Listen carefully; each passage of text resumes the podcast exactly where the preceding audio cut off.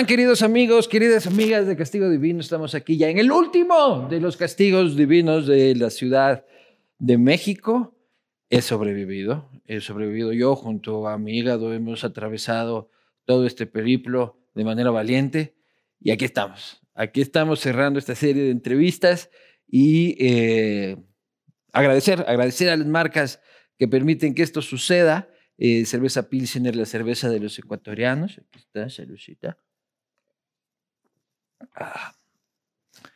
Agua Imperial eh, y Uribe Schwarzkopf, la principal promotora inmobiliaria del país. Sin más, para mí es un placer este, convocar a mi entrevistado de esta tarde, el comediante Richo Farrell.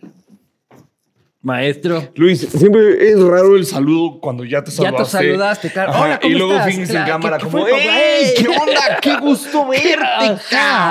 Ya, ya estás hablando media hora ¿Cómo antes de... ¿qué- ¿Qué te sirvo?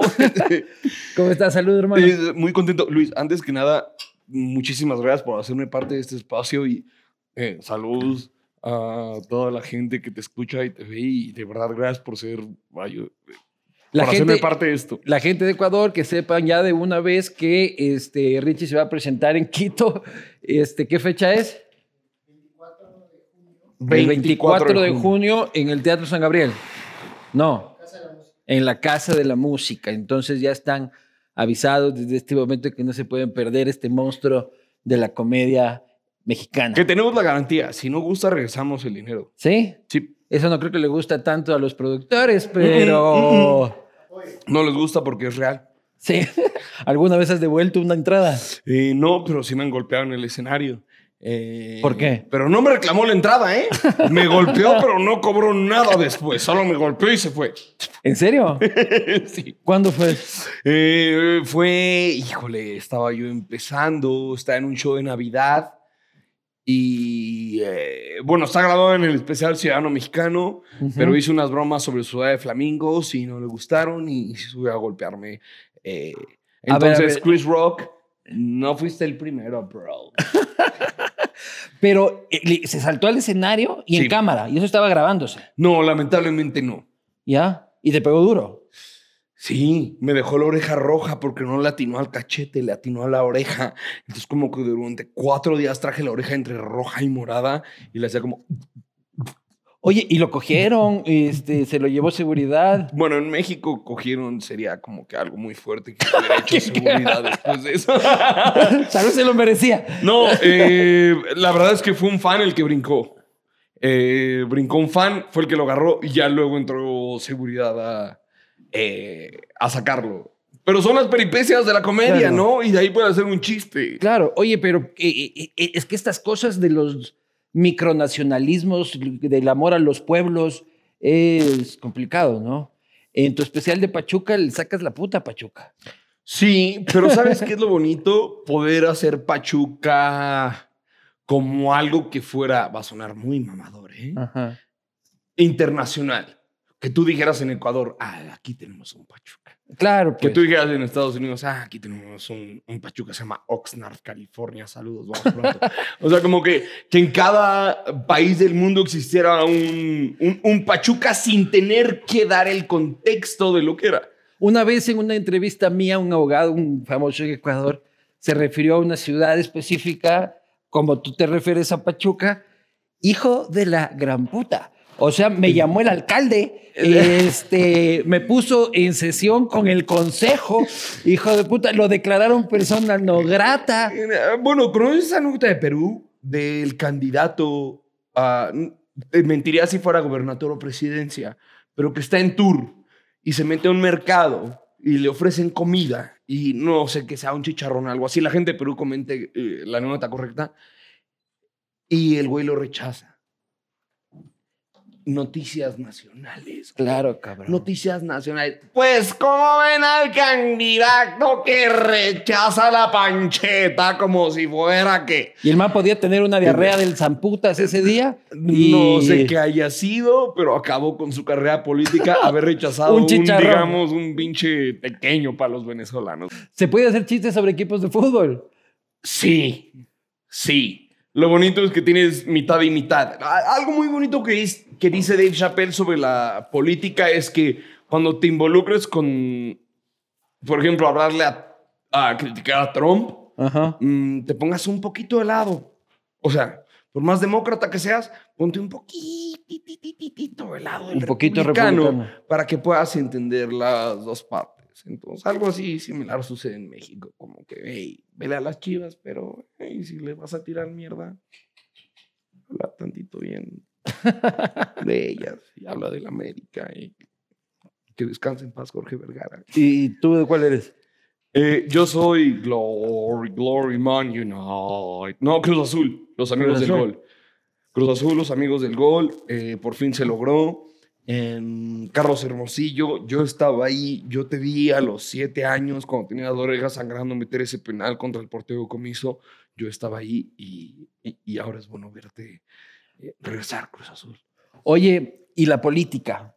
Mm. ¿Se puedes meter en la política? Vi un video tuyo en el que básicamente celebrabas que el viejito haya ganado por fin. La verdad es que sí. Mira, voy de nuevo al punto republicano-demócrata. Nosotros estamos aquí y tuviste aquí a Chumel Ajá. y se ahogó. Qué raro. Ajá. Eh, pero te habló de este punto de que nosotros estamos aquí para burlarnos. Sí. Yo estoy aquí para criticar al que esté en turno. Vale Pero yo- yo- si yo es derecha, yo- si es izquierda, si es central, si es central, bla, bla, bla, bla, si es este, del norte, del sur, de... este, Pero en ese video yo te veía que te Pixar, referías Monster así Inc. como casi con ternura a AMLO. Ah, como no, no, no, a Peña, a Peña, a Peña, a Peña, a Peña, al anterior, Ya. al tarado anterior. Sí, a ti- ¿Sabes qué tenía el tarado anterior? Que todo el país lo odiaba. Entonces, al tarado anterior Había como hacer. podías tirarle mierda, podías destruirlo y toda la gente Ya. aplaudía. El problema con el tarado actual es que está partido el país. Entonces, si tú hablas del tarado actual, eh, se divide el público. Pero no deja de ser esta naturaleza de la comedia que es yo vine a criticar al tarado que esté en turno. Y a cagarme Y de si risa. tú, para combatir el coronavirus, sacaste un detente Una estampita. una estampita de un santo de- del Sagrado Corazón de Jesús que dice detente, que abuelita, te juro, gracias, la traigo en mi cartera, pero eso no detiene el COVID. La gente se va a burlar de ti. O, o- o- o si un escuincle de la Ibero tarda un mes en vender un departamento y tú llevas tres años vendiendo un avión presidencial con el cual dijiste que ibas a pagar la deuda del país, la gente se va a burlar de ti. Los que votaron y los que no votaron por ti, porque estamos aquí para burlarnos. Y cuando haces chistes sobre él, no se levanta otro a quererte pegar. Eh, sí. Porque putas son fans. Digo, no se levantan, pero se ve las caras. ¿Sí? Se ve las caras. ¿Qué Sí. sientes? O sea, se empieza a enrarecer el ambiente. Se enrarece el ambiente, es como una micha y micha. Por eso es lo que te di el argumento de Chappelle. Ahí es donde Ajá. tienes que crear un discurso mm, en el que le pegues a ambos, en el que puedas llegar a un punto medio. Y eso es lo difícil, ese es el reto de la comedia. Por eso me choca que nos digan, es que la comedia ya no se puede hacer nada, ya estamos encerrados en política y ya de todo nos cancelan. No. Tu labor como comediante es volverte importante, volverte inteligente y encontrar esa pinche manera en la que se puede. Pero igual sí te cancela. Bueno, a vos te pegaron una cancelado tota por el tema del chiste del chiste aquel. ¿Sabes qué pasó? Que intentaron y no pudieron. Hit me with your best shot.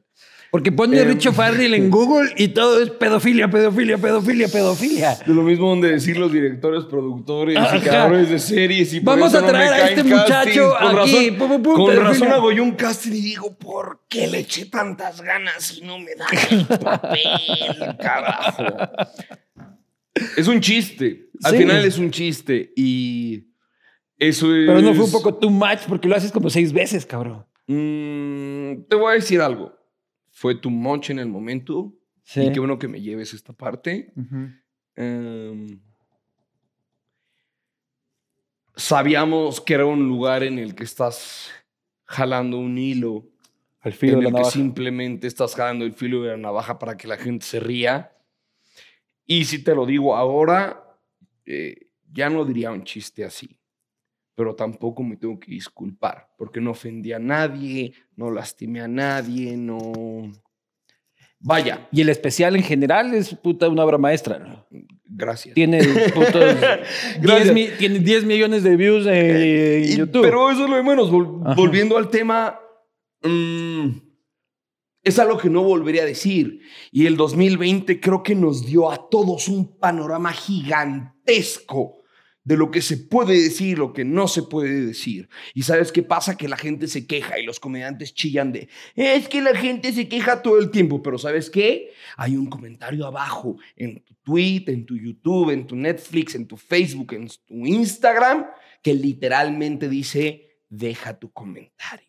Entonces tú como comediante estás poniendo un buzón de sugerencias. Claro. Entonces tú como comediante haces un chiste de estos en los que te pasas de verga y la gente levanta la mano y dice, esto no me gustó.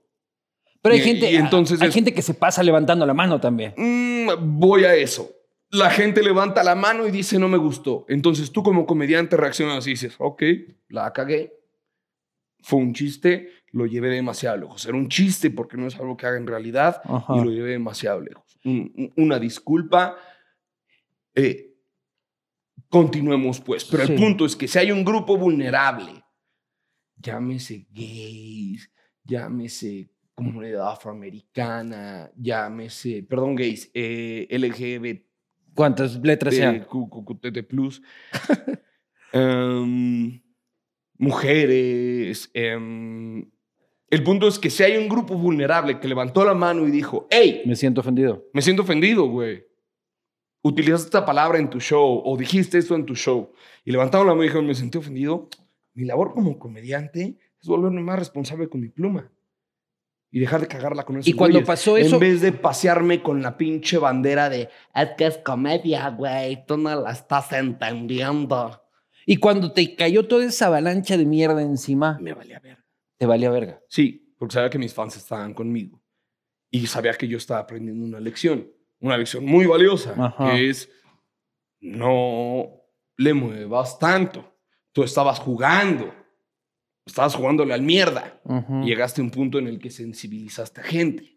Y ese es el límite de la comedia. Uf, ¿te quieres poner profundo? ¿Cuál es, güey? ¿Cuál es el límite de la comedia? Te lo voy a decir, estaba platicando con un amigo que me dijo un chiste que no puedo decir aquí, que me dijo, güey, no sé cómo meter este chiste a mi show porque es muy ofensivo.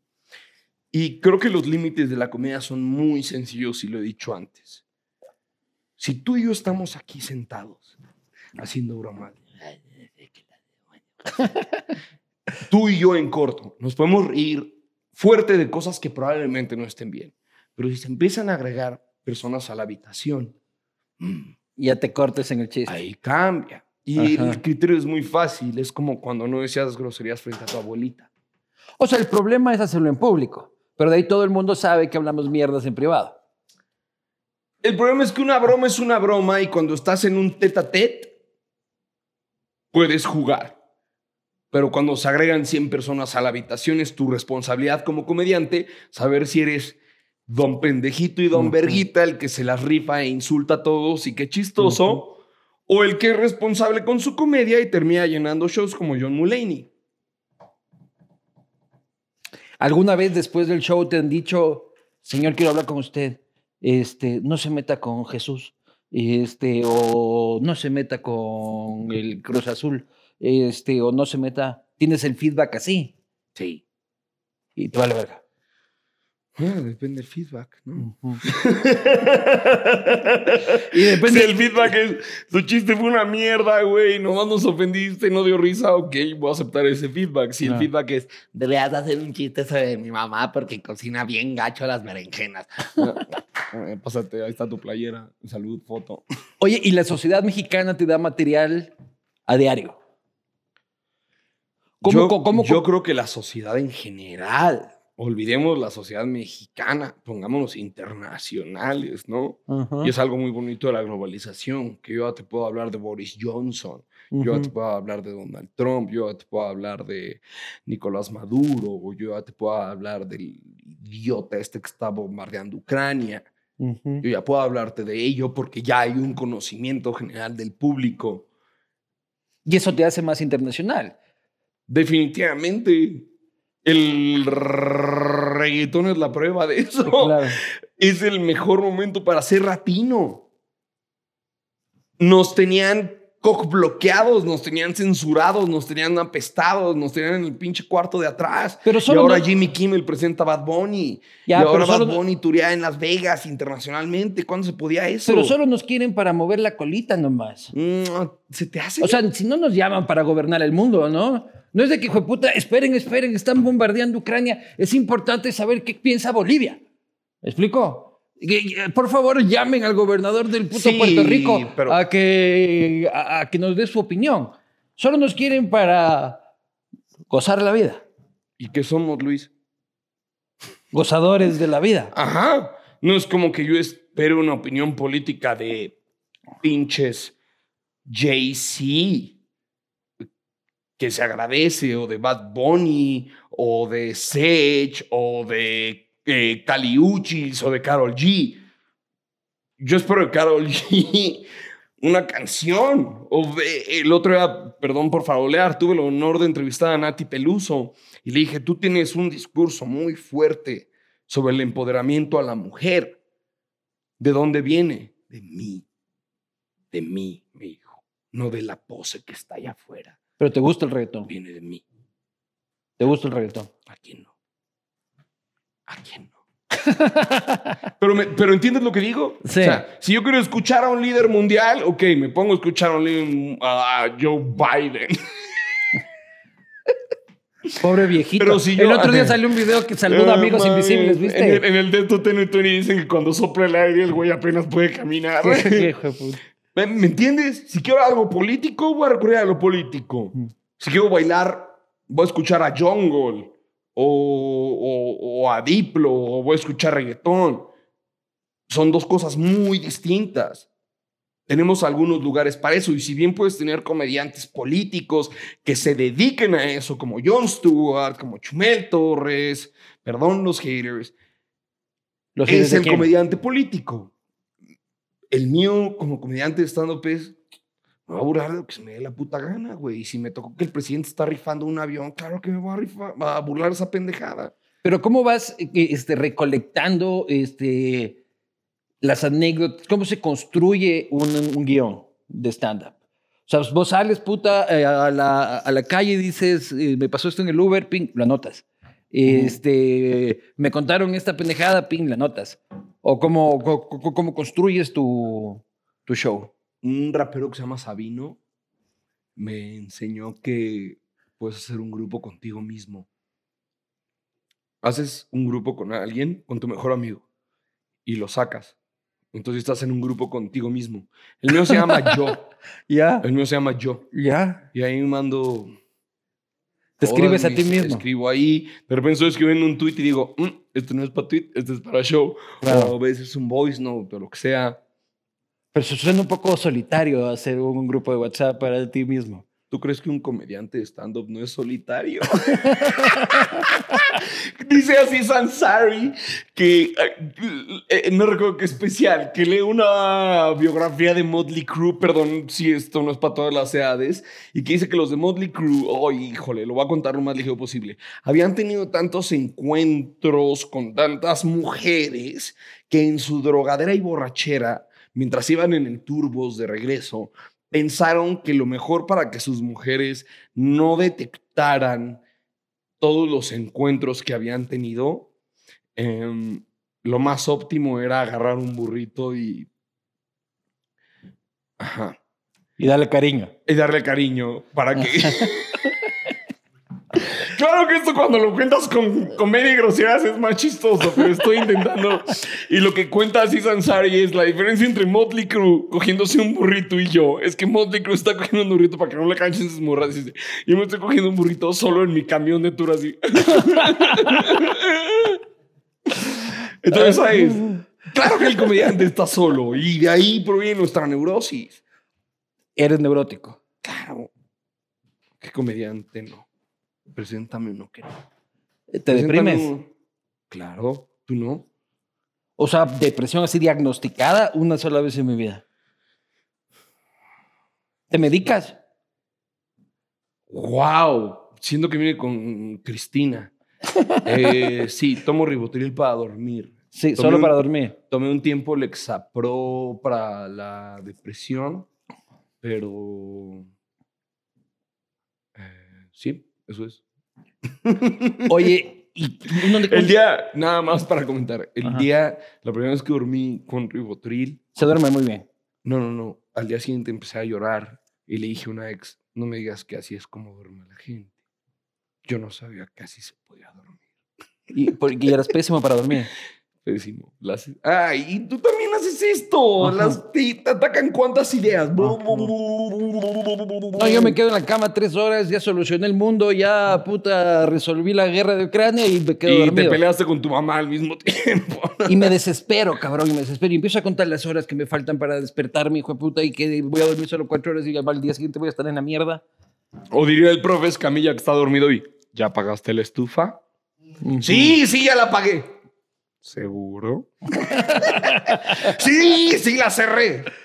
Pero estás completamente seguro, Franco. A levantarte, hijo de puta. Ahora, eso es lo bonito, Luis. Que te topas a otros colegas como tú y platicas de las mismas ansiedades. Estaba platicando con un gran colega de Venezuela, Nacho Redondo, que me decía, una vez me dio un ataque de ansiedad en Europa y estaba yo llorando en el hotel antes de dar un show. Y hace poco estaba yo llorando en un hotel antes de dar un show y le mandé un mensaje a Nacho. Le dije, hey, Pero de la nada. ¿Llorabas o, o hubo algún detonante? ¿O solo te cogen los ataques Cansancio, ansiedad, el público, incertidumbre. Tú sabes que hay mil cosas que se juntan cuando estás de tour. Ajá. Y le mandé un mensaje, le dije, Nacho, quiero que sepas que te quiero mucho. Nacho, perdón por quemarte por tus ansiedades, ni modo. Eh, quiero que sepas que te quiero mucho y que ahorita estoy viviendo una ansiedad como la tuya y que nomás sepas que cuando llegues a tener una, eh, pues acá estamos, ¿no? Y eso es lo bonito de la comunidad de comediantes, que se puede llamar Slobotsky, se puede llamar Ricardo Pérez, se puede llamar Alex Fernández, se puede llamar Diego Sanasi, pero siempre tienes un cabrón que como se ha trepado a un escenario o se ha tenido que poner frente a tres cámaras, conoce más o menos la mierda. ¿Y cómo mierda te subes a un escenario después de un ataque de ansiedad? Así, mira. Y para adelante. Claro, ¿Cómo ser gracioso cuando no quieres ser gracioso, cabrón? Cuando quieres mandar a la mierda a todo el mundo. qué buenas preguntas haces. Em, hace poco salió un disco un rapero que se llama Action Bronson que se llama El Cocodrilo Turbo. Ah, Literalmente, así. El rapero es gringo, pero se llama El Cocodrilo Turbo. Y es lo que le digo a mi manager. Le digo, todos los comediantes tenemos un cocodrilo turbo. Por más que te esté... Y, ni siquiera comediantes, perdón. Persona que se dedica al entretenimiento. Y es un instinto de supervivencia. Y es lo que una vez me dijo una directora de cine, pero no como cumplido. Me dijo como lo que es. Me dijo, ustedes los comediantes, claro, pueden sobrevivir una hora, hora y media un escenario, haciéndole va, va, va, va. Pero es supervivencia. Tú sabes que cuando estás solo en un escenario con un micrófono, no te vas a callar. Te vas a chingar la hora y media. Es un ejercicio de memoria del zamputas. Yo a los estandaperos este, los respeto muchísimo por la fortaleza de su puta memoria. No, es, es que no es memoria. Yo, yo- por Ey, culpa de esto tengo poca ¡Sácate memoria. otra! Pilsner, Ecuador, la cerveza que se necesita. Yo en México estoy con 2X, pero en Ecuador. Pilsner, Wilsner, Dilner is for a winner. Oye, ¿cómo ejercitas la memoria? O sea, ¿cómo mierdas te Es que acuerdas es de lo toda que la les cosa? digo a, a las personas que me preguntan por cómo te acuerdas de tu show. No Fumando que marihuana, consumiendo alcohol, hijo No y te de ahí tienes que acordar, tú lo hiciste. Es tu guion. ¿Cómo se te va a olvidar tu guion? ¿Cómo se te va a olvidar una neurosis que salió de tu cabeza? Esa es la naturalidad del estando. Que si algo me enojó en un aeropuerto, claro que lo voy a recordar para siempre. Y claro que lo voy a ejecutar en un escenario. Y claro que voy a traer mi libreta de notas. Y claro que me voy a escuchar y voy a decir, "Mm, esto lo tengo que voltear. Y claro, pa, pa, pa, pa".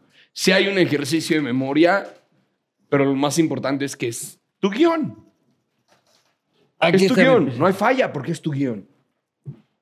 Pero Si hay un ejercicio de memoria que son los pequeños bulletcitos, chistecitos, que son los que voy a llevar a Ecuador. Pequeñitos. ¿Y qué te distrae? ¿Qué es lo que más te, te, te come mierda cuando estás haciendo un show?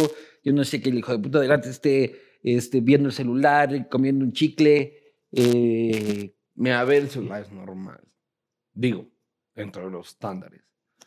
Em, hay algo muy triste, que es que se ponen bien pedos algunas personas y ya no disfrutan el show. Entonces, en vez de disfrutar el show, se le pone a arruinar el show a, a- a otros güeyes. Me tocó en Ajá. Guadalajara, que le tuve que decir a un morro, güey, créeme que yo he estado como tú, te lo juro. Por favor, cállate. Le pasé una de Jamaica. Le dije, tómatela, es un buen diurético, para que lo saques. Y cuando volteó la cara el cabrón así, con otra nueva, con otra así recargada. Mi agua de Jamaica en el piso y el güey. Y no dejó de hablar durante el show hasta que llegó un punto en el que dije, me da mucha pena. pero que el man vociferaba. Vociferaba, se recargaba en su amigo, da los chistes. Sí, hubo un momento en el que le dije, me da mucha pena porque yo he estado como tú, no soy nadie para juzgar. Yo he estado como tú. Jodiendo shows. No, nunca. nunca. Le dije, yo he estado como tú en el punto en el que no me voy a acordar mañana de lo que dijo el comediante. Le dije, solo pórtate bien, ya te pasé un agua de Jamaica. Se puso más del culo. Le dije, con la pena. Lo sacaron y esto es lo más divertido.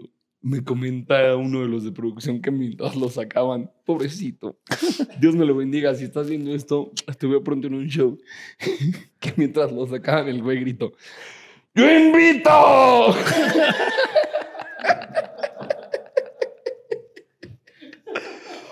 Oye, Imagínate dónde estaba el pobre, güey. Lo estaban sacando y el ¡Lo invito! ¿Cuál ha sido tu peor borrachera? Mm, la que estabas, porque dijiste que lo comprendías porque has compartido el estado. Mira, hay una que es muy conocida, bueno, no conocida, pero en una ocasión en el aniversario de un venue en Querétaro me subí borracho. Y el público me bajó y ha sido una de las peores experiencias en mi carrera. El público te bajó por borracho.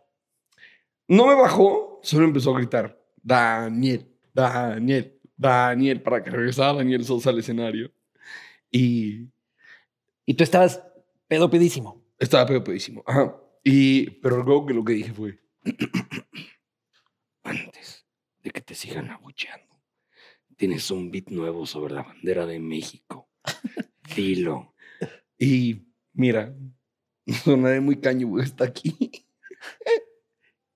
Pero no me bajaron. Los hice reír, aplaudieron el chiste y luego me bajé. Ahora, qué maldita vergüenza. Porque después de eso el dueño me dijo, tú no te puedes presentar aquí como en cuatro meses por lo que hiciste hoy en mi aniversario. Y me dijo, y no es por mí, sino porque es la primera vez que tengo comentarios negativos en mi página.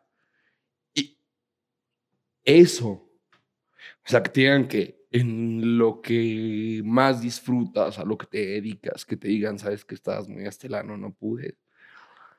Y la resaca moral es una mierda. Sí, es de mierda. ¿Sabes qué es lo peor de la resaca moral? Que el día de la resaca moral tú dices, "Mm, lo voy a hacer mejor. No. Pero se genera una mayor ansiedad porque es el primer día. Y para demostrarte que lo vas a hacer mejor, necesitas que pasen como 30, 40 días y ya luego decir, sí, mira, sí lo hice mejor. Eso es lo peor de la No, sí, siempre la vuelves a cagar. O sea, nunca lo haces mejor. En la resaca. O sea, yo tengo una teoría que, este, que si es que no fuera por la resaca, el hombre estaría en la luna, en Marte. Este, ya hubiésemos solucionado todos nuestros putos problemas. Pero la ciencia mundial está enfocada en otras mierdas este, también importantes, que el Alzheimer y que toda la huevada, que el COVID, ¿ya? Pero ¿por qué no curan la puta resaca? ¿Por qué no hay una cura de la resaca? Y yo te digo por qué creo que estaríamos en Marte. Porque ¿cuánta gente está al día resacoso en el mundo? Cientos de miles de mi- millones de personas, millones de millones de millones de personas. Cuando tú estás resacoso. Cuando dices cientos de millones, literalmente son cientos de millones porque somos billones en este planeta. Entonces, sí. pueden ser muchísimos, ¿ya? O sea, deben ser, yo soy uno hoy, por ejemplo, ¿ya? Y cuando estás resacoso, das el 10% como máximo de tus capacidades intelectuales, Hay cientos de millones de personas dando el 10% de su capacidad intelectual, todos los días. Y a nadie le importa. La resaca es una mierda. Oye, la fama. ¿Eres un tipo famoso? ¿Eres un tipo que anda por la calle y puede andar tranquilo? ¿O estás hasta los huevos de que la gente, que el selfie, que el ni sé qué, que el ni sé cuánto? No soy la cotorriza y no sé cómo le hacen. Em, Pero aún puedo caminar en paz y creo que cada fotografía es un recordatorio de lo bien que estás haciéndolo. Pero cuando dijiste, puta madre, ya soy alguien famoso?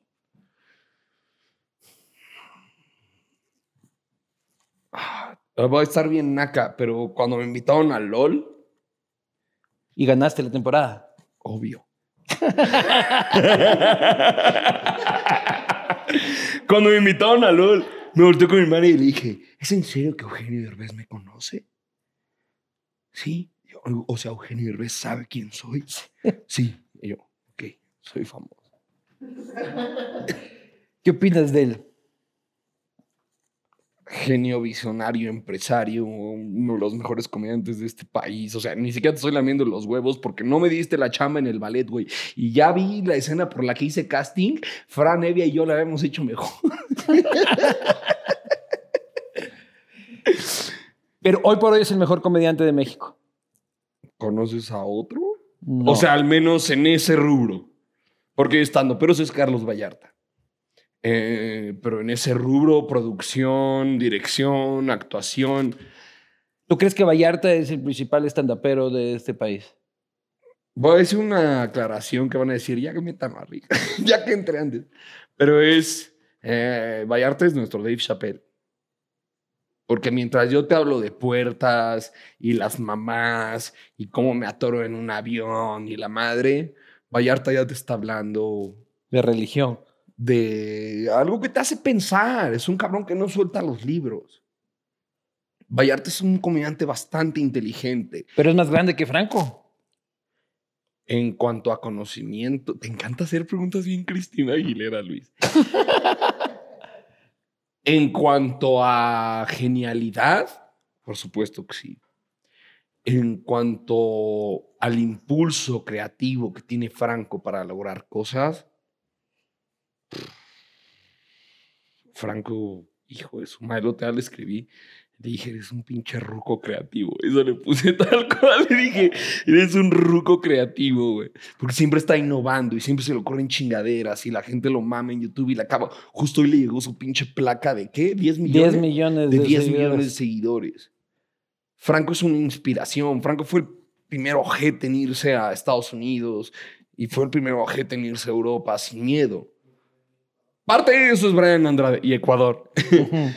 Parte de eso es Brian Andrade, su ex manager. Pero la visión y la creatividad que tiene en Franco eh, es impresionante. Y se puede vivir de esto sin ser Franco, sin ser Vallarta, sin ser O'Farrell.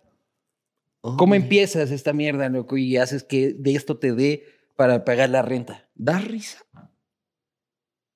¿Das risa? Yo. No, no, no, en general. ¿Das risa qué? Entre tus compas y así. Yo. No, o sea, me hacías la pregunta. Voy con la retórica. Sí. O entre tus compas, ¿todo risa? No. No. No te entiendo la pregunta. no, lo que quiero decir es que el primer paso es que des risa entre tus compas. Ah, claro, tienes que ser un tipo gracioso. Sí. Ya. O sea, tantito. Ajá. Tantito. Creativo. Sí. Luego ponte a ver muchos shows. Luego escribe un guion y luego no dejes de subirte. Y puedes hacer dinero. Mira, Dinero gordo. dos cosas. Los japoneses nos enseñaron que puedes amontonar piedra. Y los rusos nos enseñaron que todo lo puedes solucionar a punta de vergazos. Entonces, si mezclas esa filosofía el stand-up te puede llevar lejos. Es constancia, como cualquier trabajo, como si eres abogado, si eres doctor, si eres licenciado en derecho, si eres, perdón, lo dije dos veces, si eres lo que sea, el stand-up comedy es una disciplina como otra más. Si le dedicas tiempo, le dedicas pasión, te gusta, lo amas, ahí llegas. Y tienes, y, y ¿cuándo es la jubilación del stand-up? Yo no veo viejitos haciendo stand-up, o sí hay. Creo que tiene, es una carrera así rapidísima como el reggaetonero. De- mm, no. Hay viejitos que hacen stand-up. ¿Te acuerdas de George Carlin? Sí, todavía. Bueno, Jerry No. Seinfeld todavía haga- también ha de estar. Carlin hizo especiales hasta que se murió. Jerry Seinfeld no va a dejar de darnos contenido. Al contrario, es una carrera que requiere tiempo. En el gabacho, en Estados Unidos, cuando llevas ocho años siendo comediante, no eres nadie. Cuando cumplí los 10 años de hacer stand-up, me dijeron, güey, ¿qué se siente cumplir 10 años? Pues que estoy empezando.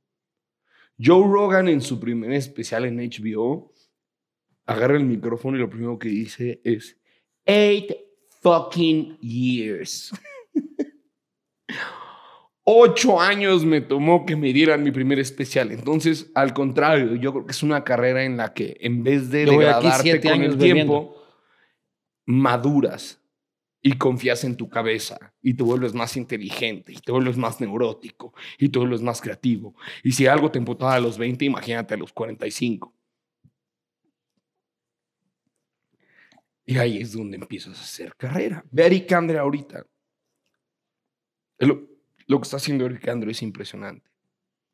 Está en, está en todos lados. ¿Y cuántos años tiene? Está en sus cuarenta y tantos. Entonces, estamos en una carrera en la que a nuestros cuarenta y tantos empezamos. Y es la que elegimos ¿Y tú cuándo te, cuándo te diste cuenta de que eras un tipo gracioso? desde el kinder. ¿Sí? Siempre. Siempre fuiste el payasito de la clase. Sí, class clown. De esos, de, de esos que dices, me van a sacar por este, pero vale la pena. Y lo dices y, señor Farrell, sálgase del salón. Y sales acá de que... ¿Te expulsaron de algún colegio? Sí. ¿Quieres saber de cuál? Sí. Te, va, te van a explotar los calzones, Luis. ¿Cuál? Del colegio irlandés O'Farrill. Mi tía Leti. Tu tía era la rectora. Mi tía Leti, tía lejana, ¿no? De la familia, me expulsó del colegio irlandés. O'Farrill. Güey, era como para que saliera con mil dieces, ¿no? Alumno ejemplar acá. Era como para eso. No, me expulsaron. Me expulsó mi tía Leti. Un día llegué al colegio así, estaba en exámenes finales y me recibió el prefecto y me dijo, mírate nada más, O'Farrill, vienes otra vez todo mamarracho, todo mal peinado. ¿Qué edad tenías? 17, 16, 17. O sea, ya acabando el colegio. Ajá. Pero yo llegando con mi playera fajada, eso sí, eh, pantalón negro con calcetín blanco, Michael Jackson shit. O sea, sí se ve ñero, se ve nacón, se ve nacón. Me va llegando así, pero fajado y peinado así, échale, ¿no?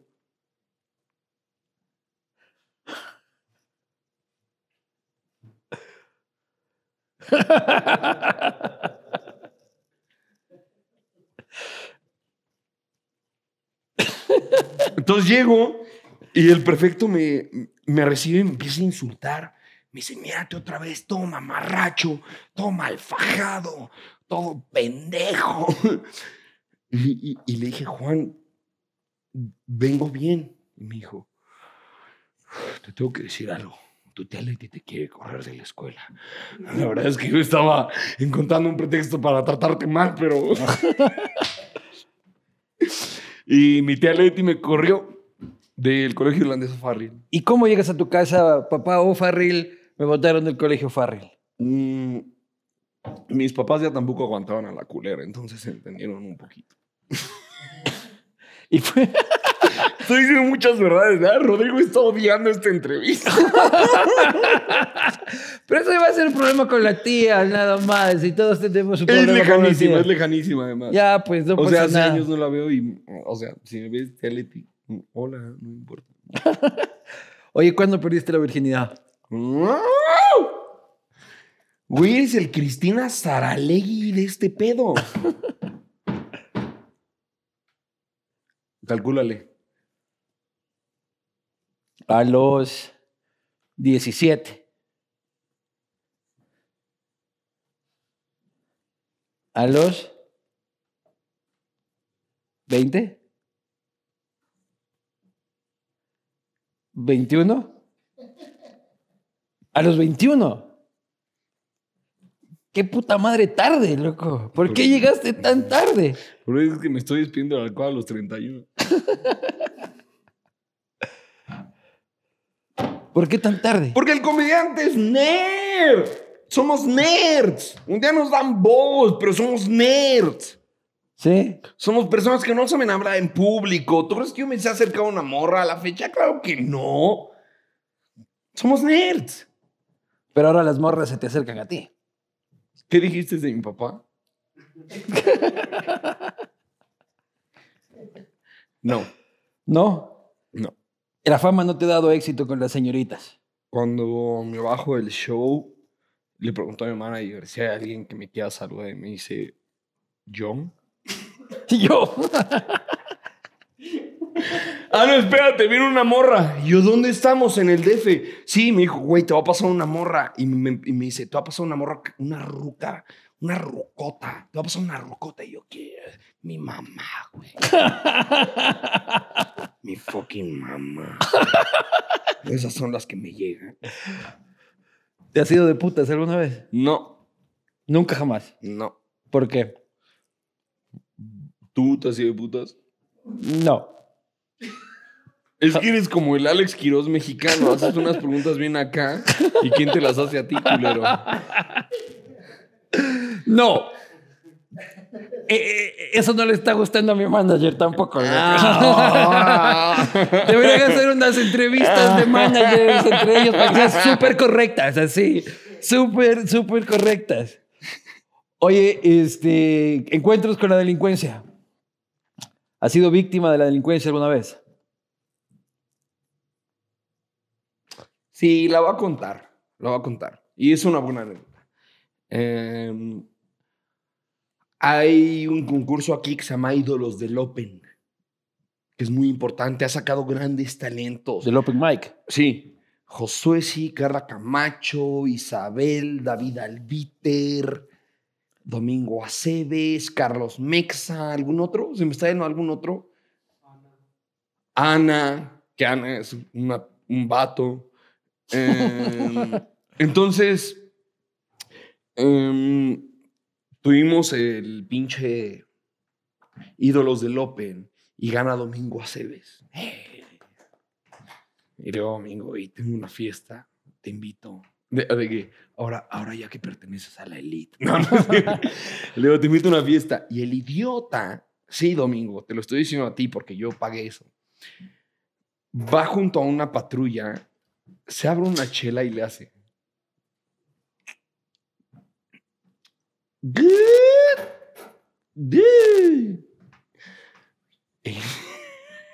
Y, nos pararon y ¿qué están haciendo? Nada. Y Domingo, perdón, yo estaba tomándome una cerveza. es así uno de mis encuentros con la ley. Con la ley. Bueno, y Beto Cuevas, en Vive Latino. Ajá.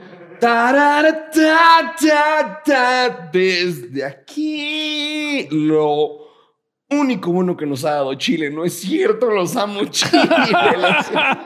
es broma, es broma. Ya dejen en paz a Chile, güey. Ya dejen en paz a Chile, por favor, ya. ¿Y, y quién no lo está dejando en no, paz? ya, pues, de qué. Yo, Latinoamérica, güey. No se les entiende un carajo, pero se les ¿De entiende Chile, ves? Y no inventaron el pisco, perdón, fue Perú. Ajá, Fue Perú. Hasta tienen un museo. Perú tuvo que poner un museo para decir. para, pa- para decir es mío. Güey, mano, no, pero- Ay, vas a turear por Sudamérica. Sí, por primera vez. Solo había ido a Colombia. Sí, solo había ido a Colombia. O sea, Sudamérica, Sudamérica, había ido a Colombia. A Colombia. Centroamérica había sido El Salvador y Honduras. ¿Y ahora qué? Ecuador, ¿qué más? Ecuador, Perú, ah, Costa Rica. Eso sigue siendo Panamá. Eso Centroamérica. sigue Centroamérica. ¿Vamos a Argentina? Aún no. Pero vamos a ir. ¿Y qué retos te plantea a ti presentarte en otro país? ¿Modificas los guiones para que sean... De Más- hecho, Ecuador, para que estén al pendientes, vamos a llegar, ¿qué? Dos días antes, ¿va? Un día antes. Voy a llegar un día antes para comer, pasear, adecuarme al lenguaje, na, na, na, y poder agarrar insights? que se merece. ¿Y qué más haces? ¿Te quedas luego también más días? ¿Normalmente? ¿O No, tratas? nos vamos a otra ciudad. No hay tiempo. ¿En Ecuador ni solo es. Quito? Ah, también vas a Guayaquil. Ujú. Ya te voy a dar algunos tips. ¿Tú crees que si me quedo otra noche me sale el gasto del viaje? No. ya no. Guayaquil también. Gua- Guayaquil es otro mundo, hermano. Quito es un mundo y Guayaquil es otro mundo. Vas a tener que. Porque es como. Guayaquil es mucho más tropical, ¿ya? Es costa, es caliente. Este, la menean hasta abajo, toman más cerveza. En Quito somos andinos, somos de las montañas, más callados, bebiendo alcohol más fuerte, más, más deprimidos en general. También tengo que mencionar los alcoholes de Sudamérica. Pensamos que el tequila es el ganador. ¿Qué les pasa? Tienen unos de que... Eh, es que este, este se llama el maracongongón. Este te deja ciego. ¿Qué? Tiene 79% de alcohol y- y 10 de CBD. Mm, Tienen unas bebidas bien peculiares. Pero tú dices que el tequila es el campeón de América. No. Es el pisco. Yo de, de- de alcoholes este, latinoamericanos, sin duda el ron es el más grande y famoso. El ron es del Caribe y es americano. Hasta Suecia. A este vato que se llama Lar- La- Lars Olofsen. ¿Ubicas el término síndrome de Estocolmo? Sí. Está inventado por este ladrón de bancos que se llama, me parece que es Lars Olofsen, te estaría mintiendo. Eh, pero este vato que era tan adorable que robaba un banco y se podía llevar a una morra o podía tener secuestradas a cuatro personas y a las cuatro nada más de ellas. Y el vato no soltaba su Bacardi con coca. No lo soltaba. Pero es duro el ron. Es ¿Cómo duro, pero en Venezuela tienen el mejor y lo saben. Chile, ofrécenos algo. Ti- Chile tiene gran vino. Sí. Chile tiene gran vino. Ah, sí es cierto, sí es cierto. Y Ecuador tiene... Este, gran cerveza. y mira, Oye, te dio COVID sí, una vez sí. y te dio duro. Mira, está muy mal que lo diga, pero ha sido una de las mejores etapas de mi vida. El COVID o la pandemia en general. No, no, no, no, la pandemia la pasé horrible. O- horrible, me deprimí, la pasé muy mal, mm, eh, vi a mis propios demonios. Pero eh, cuando tuve COVID, solo perdí el gusto del olfato y del gusto. Fuera de eso, la pasé. Excelente. Pero ¿qué carajo hiciste? ¿Por qué? Ver series, no tenía horario, de repente entraba juntas a Zoom y le hacía como, ah, ah, perdón, me está doliendo la cabeza. No, Richie, Richie, Richie, por favor. No, Llama por a un favor, médico. Richie, descansa, por favor, salte de la junta, no es necesario que y yo. Gracias. Está muy mal que lo diga, está muy mal que lo diga y, y- y- y- de verdad ojalá no me toque otro COVID fuerte porque yo sé, sé que te puede dar varias Ujú. veces, pero a mi COVID estuvo genial. porque ni en Navidad te, de- te dejan de chingar tanto. Claro. Oye, y la pandemia dices, ¿cuándo te cogió? ¿Qué, qué- qué- qué estabas haciendo cuando te dijeron, cabrón, cierras la puerta de tu casa? Estaba en la oficina. Tenemos unas grabaciones, ¿no? Tenemos unas grabaciones de una marca de galletas. Y. Se te cayeron proyectos. mm, Aquí no. O sea, eso es lo cabrón, ¿no? Que. Hay un momento en tu vida en el que puedes estar llorando en tu cama y decir: ¿Por qué a mí? ¿Por qué a mí? ¿Por qué yo? Y en la pandemia era como: Ok, todos estamos amando. Todos estamos en la mierda. A todos nos está yendo de la verga. Entonces no era un por qué a mí, era como, ¿por qué a 2 billones 358 mil punto 5 millones de habitantes? ese era el único, de, de, de, de, de sociópata, ese era mi único consuelo. Decir, Que había más gente que... decir, al menos todos le estaban pasando de la verga. Y te cerraste solo. Sí, Solo. muy solo. Muy solo. Descubrí las ventajas y las desventajas de la soledad. Sí, no, yo sí me cagaba, yo sí decía puta pobres a los que les tocó solos, ¿Tú con quién estabas? con mi esposa. Peor. O sea, no en contra de tu esposa. ¿Cómo se llama tu esposa? Perdón. María Isabel. María Isabel. Hoy se llama mi mamá. Sí. Chave. Y estaba embarazada mi mujer. Y yo, en cambio, a mí me cogió la cosa de, cabrón, ¿Qué? ¿A qué ¿Qué te mundo? hizo qué? ¿qué? Ah. ah, no, yo pensé que durante la pandemia te había... Y, y a mí me cogió el tema de puta, ¿a qué puto mundo estoy trayendo a esta criatura? Pues. Sí. Por eso no hay que traer gente a este mundo. No, no, no, no, no, no es cierto. Es broma, es broma, es broma. Tú no, quieres ser pero padre sí, fuera de broma, qué pesadilla una pandemia con... con una mujer embarazada. no, yo la pasé bien. Yo tengo hasta un poco de nostalgia de esos días este, de paz y tranquilidad, pero no quisiera que se vuelva a repetir. No, no. La puta mascarilla yo ya no la aguanto. No, no, no, no, no. Deja todo esto. Que puedas venir a México a tener una charla conmigo, con mis colegas, etcétera, y que puedas regresar en paz a Ecuador. Y que tú puedas y que- aturear que y yo pueda todo. ir a Ecuador pronto. eh, Y no hay nada más valioso que eso. Y creo que, sin ánimo a sonar como el tío hippie, nos ayudó a valorar muchísimo eso. Por eso me ves chillando en conciertos, porque perdí dos años de conciertos. Estuviste en The Strokes este, recién y ahí te vi que la gente se tomaba fotos contigo. Y eres de los que se quita la camiseta en los conciertos. Si el calor lo requiere. ¿No estabas hecho meme ya tú con una foto Sí. sin camiseta? Sí, estaba viendo a Jungle. Ey, en mi defensa hacía mucho calor y mucha gente no trae camiseta. Y tengo un amigo que se llama Diego Alfaro, que se quita la camiseta y parece como, como dicen en Rick and Morty, tiene los canales de semen perfecto. ¡Qué hijo de puta!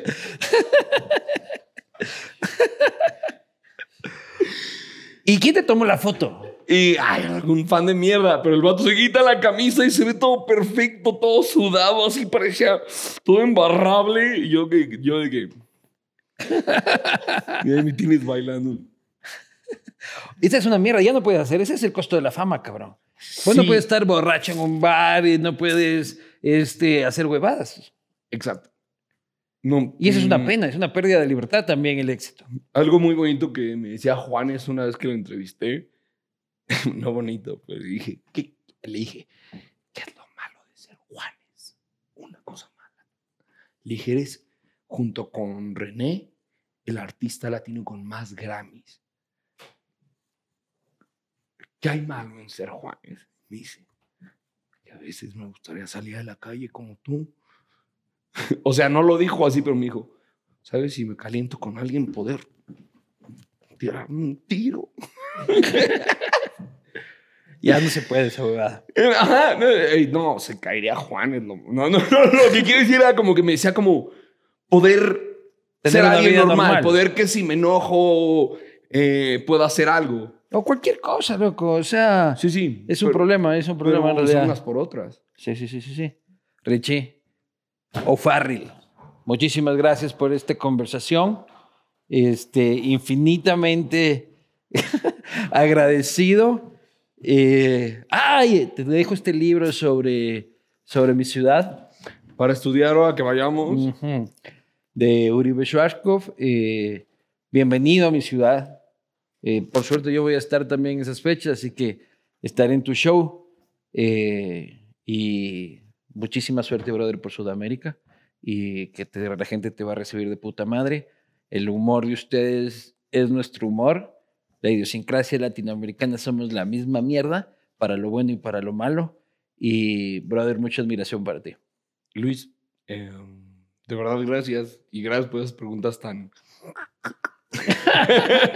que Cristina Saralegui me dijo, no sé si sentirme bien o sentirme mal, cabrón. No, de verdad, muchísimas gracias por el espacio. Hey, saludos a toda la pandilla de Ecuador. Eh, gracias por vernos, escucharnos y eso. Y eh, nos vemos en Guayaquil y en Quito. Muchas gracias, Luis.